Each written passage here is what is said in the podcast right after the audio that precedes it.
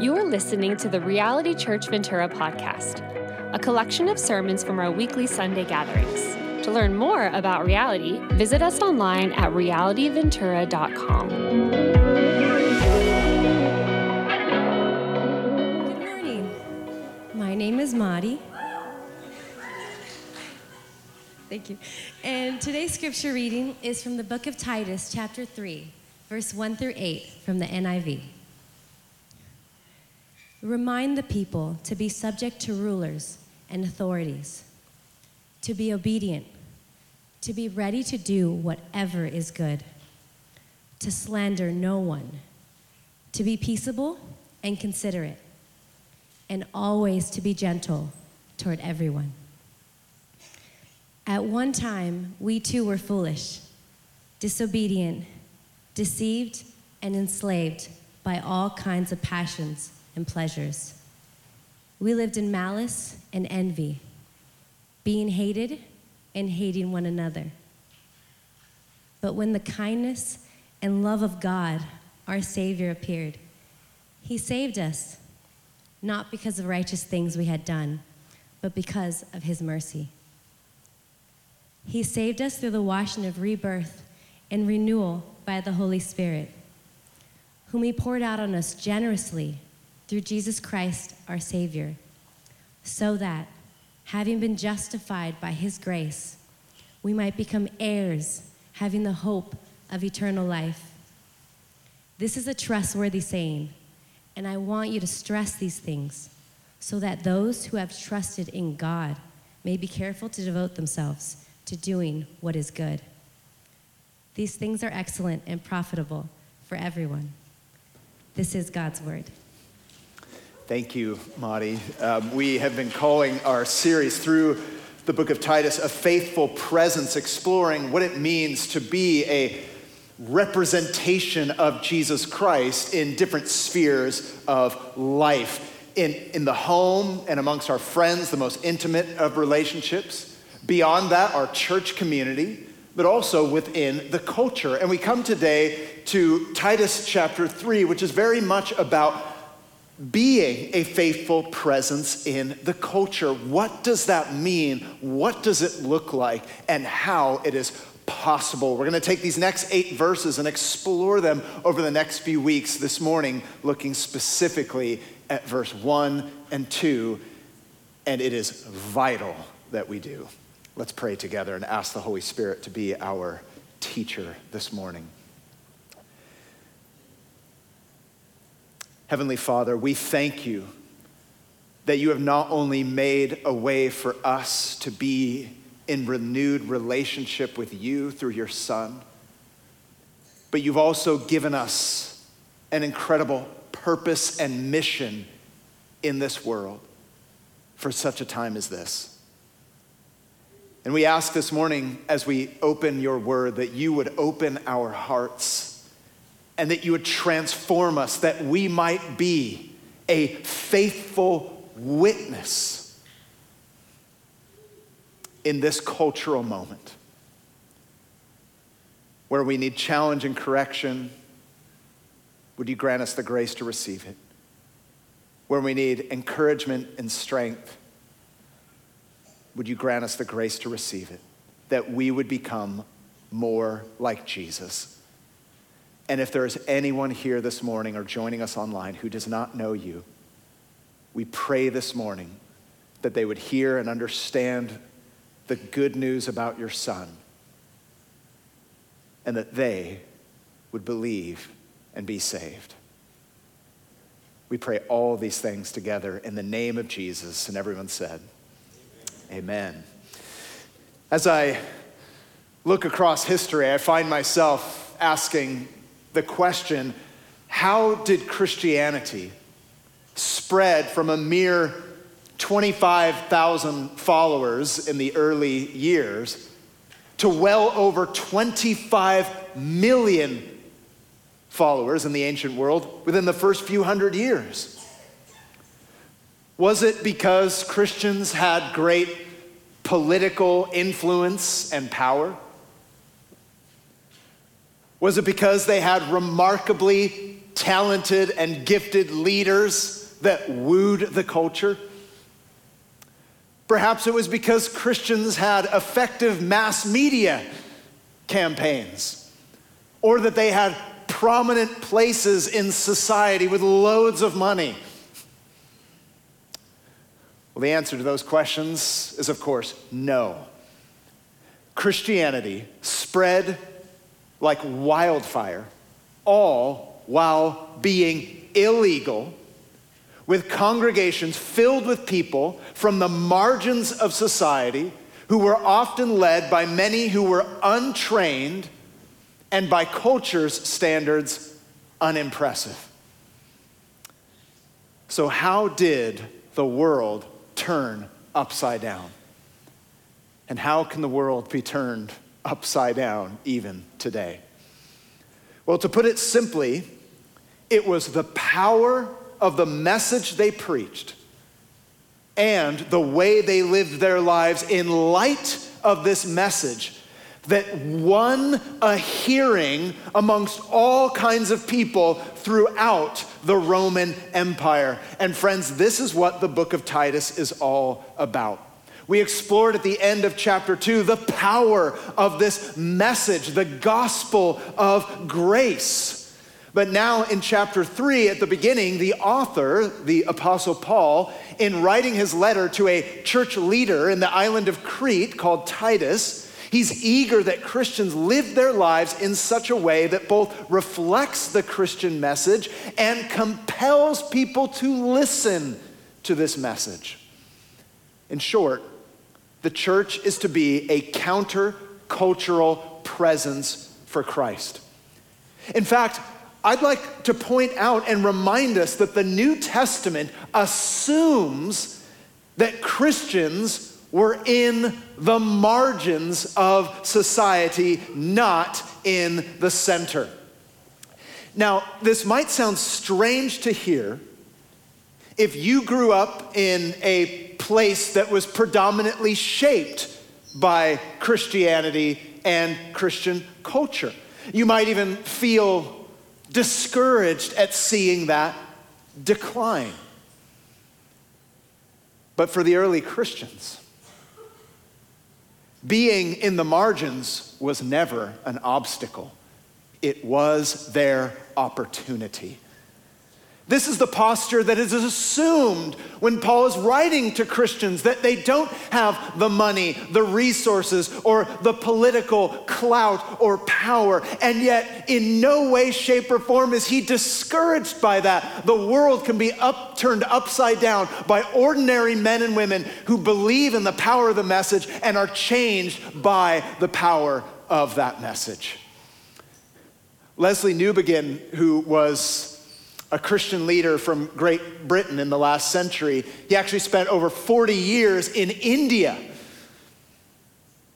serving for the sake of the gospel in that context. And when he came back, he was surprised that many in the West have forgotten this. And so he says simply this as a reminder the New Testament assumes a missionary situation in which the church is a small evangelizing movement in a pagan society. This is what Paul is talking about in his letter to Titus. The mission is to share the gospel. But there is a way of living that commends the gospel, that wins a hearing for the gospel, that is beautifully attractive and countercultural. In fact, let me say this if you're here this morning and you're not a Christian, you should actually want Christians to move into your neighborhood. that is, if they follow Scripture. That's an important caveat. because the Scriptures compel the followers of Jesus to live in a sacrificial way not to withdraw from the culture, but to live transformed lives within the culture, even as citizens in a pagan society. In fact, let me put it like this one piece of evidence that you are a true citizen of heaven is that you are the best citizen of your city. Now, what does that mean? What does that look like? Well, Titus chapter 3, verses 1 to 2, gives us five countercultural practices. Yes, this is going to be a five point sermon today. Some of you are like, Am I even at Reality Ventura? Is revival happening? Like, I don't know. We'll, we'll see. But these are five practices from this text that we must embrace to show that we are being changed by Jesus and becoming a countercultural presence for his name. And the first practice is perhaps the most challenging, which is also why this point will be the longest. Don't be scared. Number one, if you want to be a countercultural presence for Jesus, we must embrace respect in an anti authority age. The citizens of ancient Crete, in which Titus lived, had a rebellious reputation. And so, one of the dangers for the early church on that island would be for them to adopt the same attitude toward all authority. In fact, one of Paul's concerns is that many of these early Christians would say, well, not only am I a Cretan, but I am a Christian, and my King Jesus, he's the true Lord. I don't even have to pay any attention to your laws or your two bit pagan ruler, Caesar. And Paul's like, settle down, my translation. He says, actually, verse 1 of chapter 3 remind the people to be subject to rulers and authorities to be obedient. Bear in mind, this is the Roman Empire that we are talking about. Paul is not naive. He knows very well that the Roman Empire was not built on biblical truth. Now, let's be clear in Paul telling the followers of Jesus to be law abiding citizens, this is not an endorsement on every form of government, it's an endorsement of the concept of government.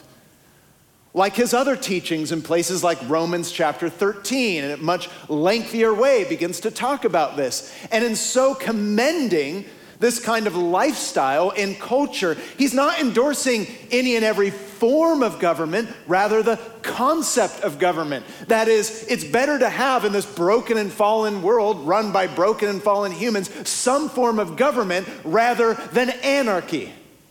I'm reminded of Winston Churchill when he said, Democracy is the worst form of government except for all the other ones. He's not endorsing, Paul here is not endorsing every form of government, just the concept of government. And in so much as the government is not asking us to directly disobey God, we are to be law abiding and respectful. This means when you get pulled over, you don't roll down your window to the officer and say, like, my kingdom is not of this world, and therefore I speed, and I do not use my indicator lights. You don't get to do that. Now, I jest, but let's get a little more serious the way in which many Christians speak and conduct themselves on matters pertaining to governing authorities needs to be in check according to the scriptures. And I say this because if you go on Facebook for two minutes, chances are you will come across Christians ranting about a political situation or a political figure, often with insulting language. Social media has, of course, become the go to medium through which we engage with cultural issues, but sadly, in doing so, Christians do not always reflect the truth and love of Jesus Christ. In fact, for some, it's viewed as you being even more righteous if you insult and mock authority figures that you disagree with. But while we can and should feel strongly about issues that matter, the church is called to do so with respect. The scriptures go even farther than that. We're told that in showing this respect, we're actually honoring God. Biblically speaking, followers of Jesus have a responsibility to honor the laws of the land and officials. Paul talks about this elsewhere at length. Now, there are times, this is not a blanket statement that you should always obey, even if it goes against Scripture. Of course not. There are times, there will be times, and have been times, where you must say, like the Apostle Peter did in the book of Acts, it is better to obey God rather than man. However, as long as the governing authorities are not forcing you to sin, following Jesus means embracing respect in an anti authority age. A lot of people often use as an excuse well, this is the way the world talks about it, so therefore I have full license to talk about it in this way. Fight fire with fire. I'm like, no, what does that have to do with the Bible? And why are we using the imagery of fire? That's usually not good in that context. One of the reasons the commentators tell us that Paul is writing in this way and is clear to talk about these instructions is to protect the church from being perceived as merely a political movement. He doesn't want anyone in any time or place to mistake the gospel of Jesus Christ with a particular human political movement. Because the gospel will never fit in to any one poli- political party or form or government, so we should never talk as though it did. Can I get an amen? Some of you are like, mm, I'll give you a lowercase amen. Listen, friends, you cannot baptize Jesus into your political ideology or party or particular form. Jesus is perfect. He is righteous. He is just in all of his ways and merciful and loving and kind. We cannot bring him down to a mere human level as if any particular leader or particular government in this broken world could ever be the exact representation of the kingdom of God. Far be it from us to do that. Jesus Jesus is high and exalted, and we should speak of him as he is the matchless name and Savior. Amen? This is what Christ calls us to. He's not going to be fit into a particular box. Now, there are times because of that that we will and must disagree. But you are to do so with respect. And that means practically that we refuse to slander, to smear, to insult, or mock. But in contrast, being a Christian means that we speak the truth and we pray for our leaders. I mean, friends, let's be honest. If we prayed for our leaders half as much as we often insult them, we might see a revival. this week, I, I've generally disengaged from social media for the last few years, although I, I dabble. And this week I went on Facebook, as, as you do, and it was literally a matter of minutes, and there was a particular political situation. And there were Christians responding, and please don't misunderstand me. I'm not saying I'm above this. In fact, one of the reasons I don't engage as much is because I have trouble guarding what I say. We're going to get to that in a moment.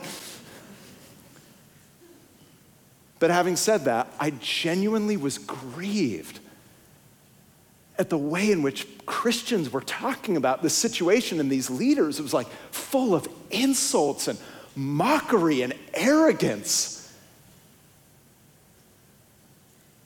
And it was like everyone was praising it, like Christians, this should not be so in the church of God. Speak the truth? Absolutely with humility and with respect. There are many examples of this all over the Bible. When a man named Joseph was put into prison for crimes he did not commit, he treated the people around him and above him with honor. When the king of Persia was naively giving permission for the Jewish people to be destroyed, Queen Esther courageously challenged him, but did so with respect. And when King Saul wrongly sought to kill Israel's future king, David, he refused to treat his persecutor in the same way and instead prayed. I know this can be so difficult in heated times, but friends, this is also our opportunity to stand out as distinct people. I was reminded of John Wesley, who was one of the leaders in England during a period of time known as the First Great Awakening, a time of revival. And when he was asked to speak on a particular political situation in voting season, he said this, and it, we would do well to take it to heart. He said, I met those of our society who had votes in the ensuing election, and I advised them number one, to vote for the person they judged most worthy. Number two, to speak no evil of the person they voted against. And number three, to take care that their spirits were not sharpened against those that voted on the other side. Wow. In an age in which it is far too easy and totally socially acceptable to repeat slurs about others, a little John Wesley might be good for us. Amen? This passage is vital. We must embrace respect in an anti authority age. But this passage is more than just about us being law abiding citizens. Secondly, if we want to be a countercultural presence, we must serve others in a self serving culture. So we need to embrace respect in an anti authority age, but we also need to serve in a self serving culture. So, more than just paying your taxes and making sure you behave yourself online, which you should, Paul goes on to say at the end of verse 1 and be ready to do whatever is good. Jesus Christ makes you a good works enthusiast. Some translations say that you should be eager to do what is good, which is particularly important in our North American culture, where we tend to be very individualistic, where for many, the place that you live and maybe the job that you hold is simply a backdrop for the greater story of you. Now, believe me, I heard this when I pastored in LA for 10 years. Like, everyone moves to LA and it's like their backdrop, and this is their moment to shine on the stage. and so, the way in which that impacts the way that you, you view your community and, and your job is what can I get out of it? How are these people going to serve me? How can this place and this community be my platform to accomplish my mission? This happens even in the church. Many show up to a church community and they're like, What have you got on offer? Let me see the menu. I'll decide, you know, what, what, what I choose. It's very much a consumeristic attitude that can be brought into the church. I was actually, I was struck the other week that there's this, these, uh, we've been having a lot of new people moving to Ventura County recently and new people coming to church. And, and this one crew showed up and they're like, hey, we're new here and I just had a question for you. And granted, in my position, I get a lot of questions. You never know what they're going to be. But I wasn't prepared for this question. You know what it was? Hey, we're here and I just want to know how we can serve. And I was like, I think I had coffee. I was like, wait, wait what? I'm sorry, I didn't, I didn't, uh, yeah, we just want to serve. I'm like, wow. What a countercultural thing to say. Like, who shows up in Ventura County like, oh yeah, we, we decided to move here, we just want to serve? Imagine saying that to your neighbor when you move into a new neighborhood. They'll be like, what? It's so distinct. See, kingdom citizens live for a bigger story, the story of God's good news and serving for the good of others. Be ready for every good work. And that begins with our attitudes. That we're not only thinking about our time and our talent and our treasure in terms of what we get out of it or individual success, but how we can give, how we can bless other people. It means we arrange our, our jobs and the things that we do and the money that we have under this higher purpose of glorifying God and blessing others. And the word good is important here because it provides clarity and direction. When Paul says good, he says don't use what you have to promote what is evil. or even just what is neutral, but rather what is explicitly good, which at times might run opposite to our instinct for self preservation. But we would do well to remember the words of Jesus when he said, It is more blessed to what? Give than to receive.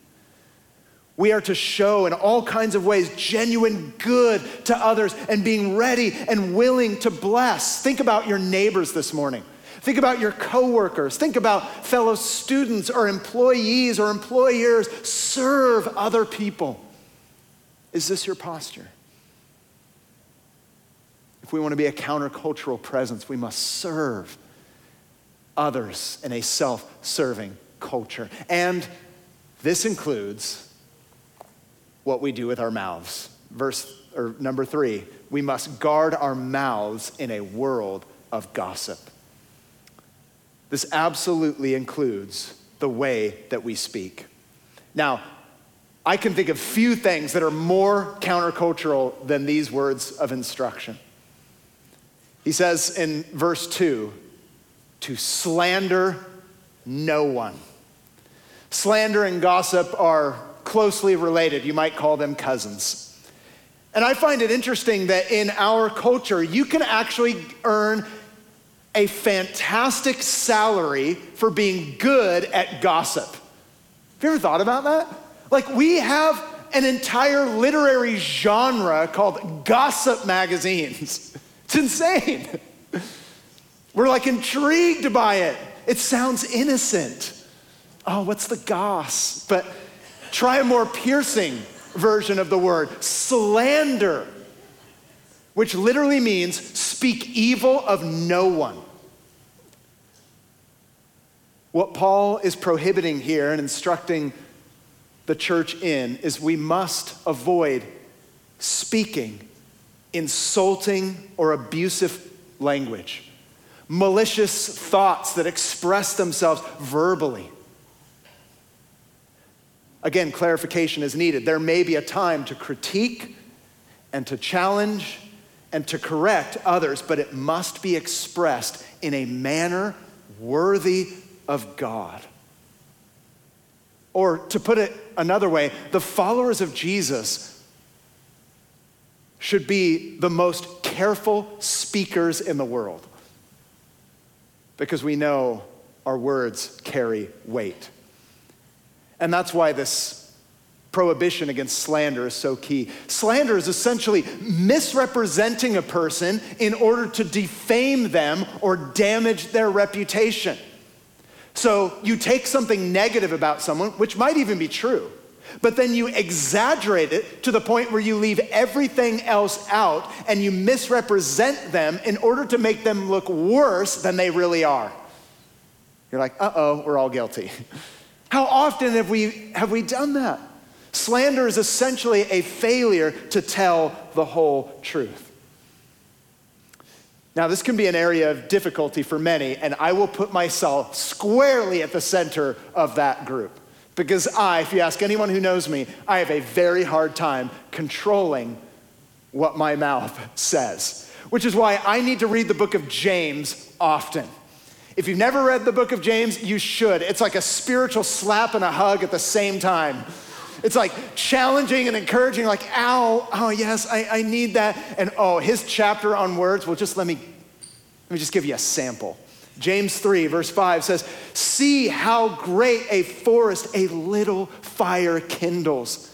And the tongue is a fire, a world of iniquity.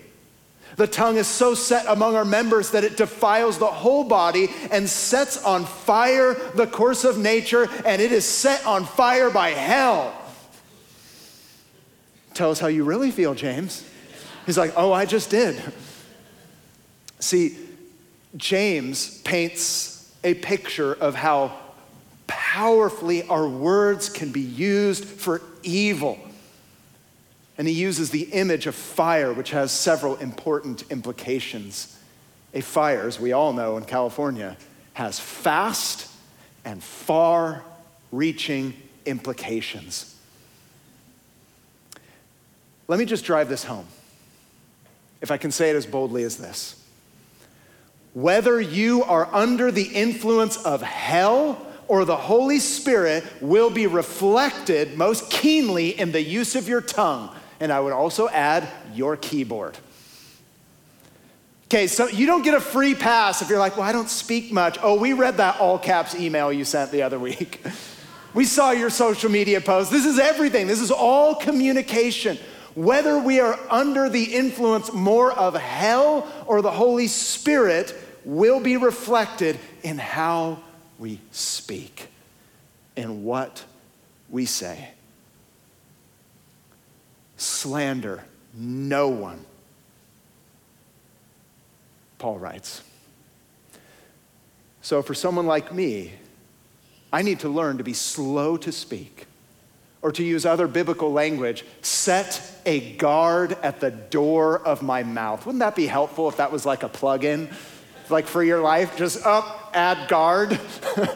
be amazing. We actually have one, it's called the Holy Spirit. To guard something means two things you recognize its value, and you give thought to how it can be protected. So we are to, the way we guard our words is we recognize their power and their value, and therefore we actually give thought to how we can protect that. So here's a threefold practice that I know helps me. Hopefully it can help you. And surprising no one, it begins with three P's pause, pray, prepare. Pause. First of all, when you're in a heated situation, it could be online, it could be at work, it could be in the church, and you feel the emotions like just filling up, and you've got this like epic lightning bolt response, like ready to go, just pause. God created a save as draft folder for a reason. Just pause. Slow yourself down. And secondly, pray. It could be a short prayer God, help me right now to see the power of my words and use them for good. Holy Spirit, help me. It could be a quick prayer Holy Spirit, guide my words. Help me not to say anything stupid right now. Hey, if you think that prayer is above you, it's certainly not above me. And then prepare. Okay, what response would be helpful in this moment, right for this moment? We need our words to be governed by Christ Himself. We must guard our mouths in a world of gossip. It's one of the ways in which we become a countercultural presence. And so ask yourself this morning how have I been using my words? And what impact have they created for good or for bad? And this is not just for our own sake, but for the sake of others. The fourth principle if we want to be a countercultural presence, we must pursue peace over personal pride. Again, there's a time for a debate, a time we must disagree, but we must do so not only with the right words, but the right motive. Paul says in the middle of verse 2 to be peaceable and considerate. Is the church marked by men and women who are peaceable and considerate. The word peaceable literally means to avoid quarreling. So the ESV actually renders it in that way. Why? Because quarreling is all about proving yourself right because you want to be right. And let's be real, people, there is an adrenaline rush that can come to many when you are right. Don't even act like you don't know what I'm talking about. Some of you are like, like, no, don't play this game. When someone comes back to you and says, you know, the other day we had that sharp disagreement, but I went home and I Googled. And you know what I learned? You were right. And you're like, I know. Say it again. You were right. Say it again. Put it in writing. You were right. We were wrong. Oh, there's something that feels so good about it. And therefore, many people engage even with the right topic.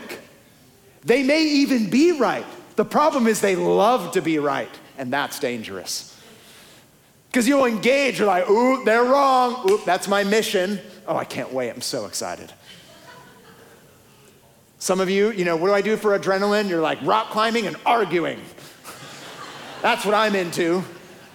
It feels good to be right. How many of our arguments and engagements, even on important topics, are about our own egos? If it is, that's quarreling. And we've forgotten that our purpose is not so much to win an argument, it's to win a person. Kingdom citizens are looking to the good of the community above their personal pride.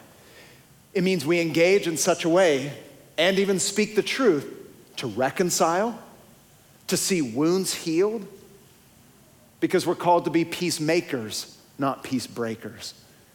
And so we need to ask well, how can I engage in a way that I'm, I'm preserving peace or creating peace and not breaking peace? I'm not talking about peace at any price. Yes, we speak the truth, but in such a way that we want to see wounds heal and relationships restored and people to be saved and shown the goodness of Jesus Christ.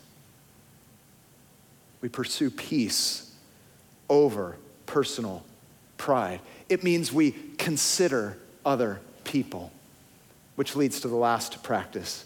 We must risk gentleness in a harsh society. And if there's one word that doesn't come to my mind when I think about our culture, it's gentleness. And yet, Paul says at the end of verse 2 and always be gentle towards some people. No, that's not what it says. It says, and always be gentle towards who? Everyone. How often? Always. This is a moment, if you have a highlighter, that's when you pull it out. Because our temptation is to be harsh, short, and overbearing. But I love the word gentle. It can actually be rendered as, I love this, sweet reasonableness. That's good, right? If you're looking for a band name, there you go. Sweet reasonableness. It means you actually give care and thought to the way in which you're dealing with and handling that person. Now, this is a struggle for some Christians because, and I've heard this often wait a minute, isn't being gentle and kind to the worldly culture approving of their lifestyle? There are a lot of people who wrestle with that.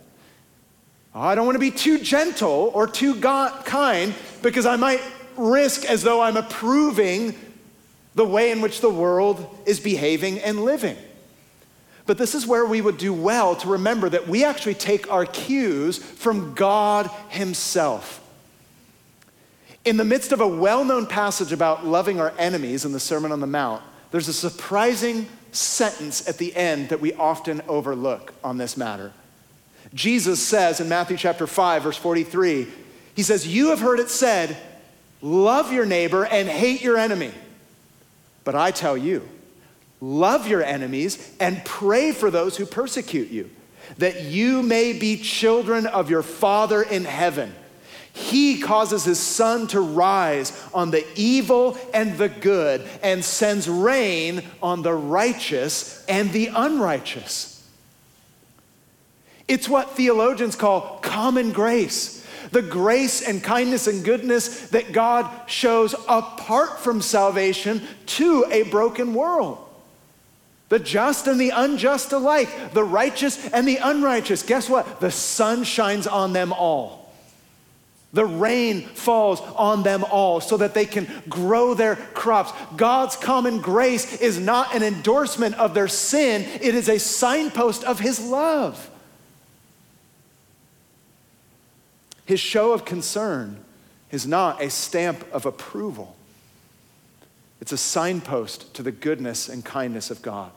Jesus was a friend of sinners, yet without approving sin.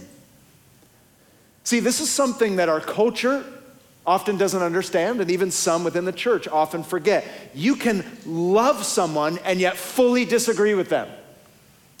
And you know this well if you're a parent right? You have a child who like picked up a plastic pipe in the room and hit their sibling, and you're like, that is wrong, you must stop it, and I love you. Hey, I love you, son, and I fully disagree with you. See, in our culture, we have come to think that love equals affirmation. That if I really love you, I'm gonna affirm everything you do. Like imagine that in parenting. Oh, you hit your sister. Let's, let's do positive parenting. Okay, never mind. You shouldn't hit your sister. like, that is a negative thing. Don't, don't do that. We think love equals affirmation. But in Scripture, we learn that we are to speak the truth with what? Love. You can be truthful and gentle. And such characteristics should mark the church today. See, our culture understands well backbiting and infighting. But the kind of living that will win a hearing for the gospel is a radically different pattern of living truth and gentleness. Consider it. That word used before means you actually put yourself in someone else's shoes. And we're to show this to everyone. It means there's not a limit on those to whom you should show kindness. But of course, this will come at a cost. It's also really hard to do. If you're like me, you're going through this and you're like, oh my gosh, there's so many ways in which I failed. Where do I get the motivation for this? Where do I find the power for this? Well, that's why we must always remember that the power for all of these instructions and practices come from Jesus Christ Himself because all the things we're called to do for others are things that Christ has first done for us. There is no limit to the kindness and gentleness that Jesus Christ has shown me or shown you. And so he is not only our example, he's our enabler. So we might have some objections this morning. Well, my time and my treasure is my own. Well, what if Jesus said that? Then we'd be left to eternal destruction. We might say, well, this place, these people, they don't deserve my effort. Jesus could have said, I'm not going to give to these undeserving people. But he didn't say that. In fact, Jesus died for us even while we were sinning against him. We might say, These people won't receive my love. Well, we look at Jesus, who, knowing that many would not receive him, still gave his life for them. We might say, well, these people, this place, they will abuse what I have to give. Jesus could have said it with far greater conviction, knowing that even we, even us in this room, who would abuse what he's given us, misuse it, use his forgiveness as a license to sin, and yet he still gave. He still loved you. He still showed his incredible kindness and mercy to you. Friends, this is where we get the power. This is how you and I are able to be a countercultural presence for Christ and live sacrificially because he sacrificed his life for us. You begin to learn how to do this for others when you see how Christ has done it for you. He came, the Son of God, into our world gentle, but with authority, speaking the truth. Considerate to the point, and so committed to your good that he not only theoretically, but actually put himself in your shoes when he went all the way to the cross where he died in your place and mine for our sin, not his, so that we could have a love and an adoption and an inheritance that only he deserves. Isn't that beautiful? So, if this is true, which it is, and if you've received this, which I hope, then are you allowing Jesus Christ to govern your heart? Are you allowing Jesus Christ to govern your life? If you're here this morning and you're not a Christian, today is the moment for you to say, I'm no longer going to live in rebellion and in opposition to God and suffer eternal separation from Him because of my sin. Believe today on Jesus Christ. Trust Him. Ask Him to be your Savior and the one who rules and reigns over your life, and you will know forgiveness and everlasting life the moment that you believe. And for those of us in the church, are we allowing this beautiful Savior to govern our lives? If not, it means that we've drifted from Him. And so today is an invitation to draw near toward Him. It is the love of Christ that compels us, His love for us that strengthens the way we love others.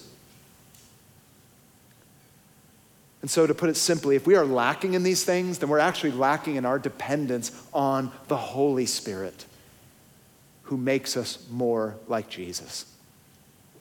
So let's lean in, let's draw near to Him, let's receive His forgiveness anew and afresh and ask Him to govern us and to empower us. If Christ has changed your heart, then go and speak with respect and give like crazy and serve people who are undeserving and speak the truth and love and show kindness even when it's not returned and be gentle in this harsh society and risk it all to show off the one who gave it all for you. Amen. Let's pray that this would be so. Father, we begin by just confessing our sin as a church if in any way we have not reflected you with our words, our attitudes, or our actions.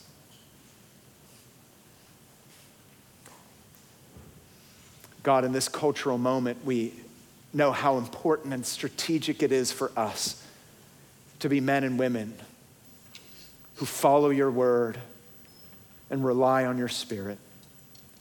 And so we begin by asking you and confessing our sin and asking you for forgiveness, that you'd renew our minds, renew our hearts, Lord. Govern us with your love. And Father, if there's anyone here who's been wounded by the words, actions, or attitudes of others, that you would bring healing to them today. That you are the one who sent your Son to die for us all And if there's anyone here who does not yet know you, we pray that right now they would simply pray from their heart, Jesus, save me. That they would know you as their Savior. So, Holy Spirit, we ask that you would do your work. Transform us as we respond to you. In Jesus' name, amen.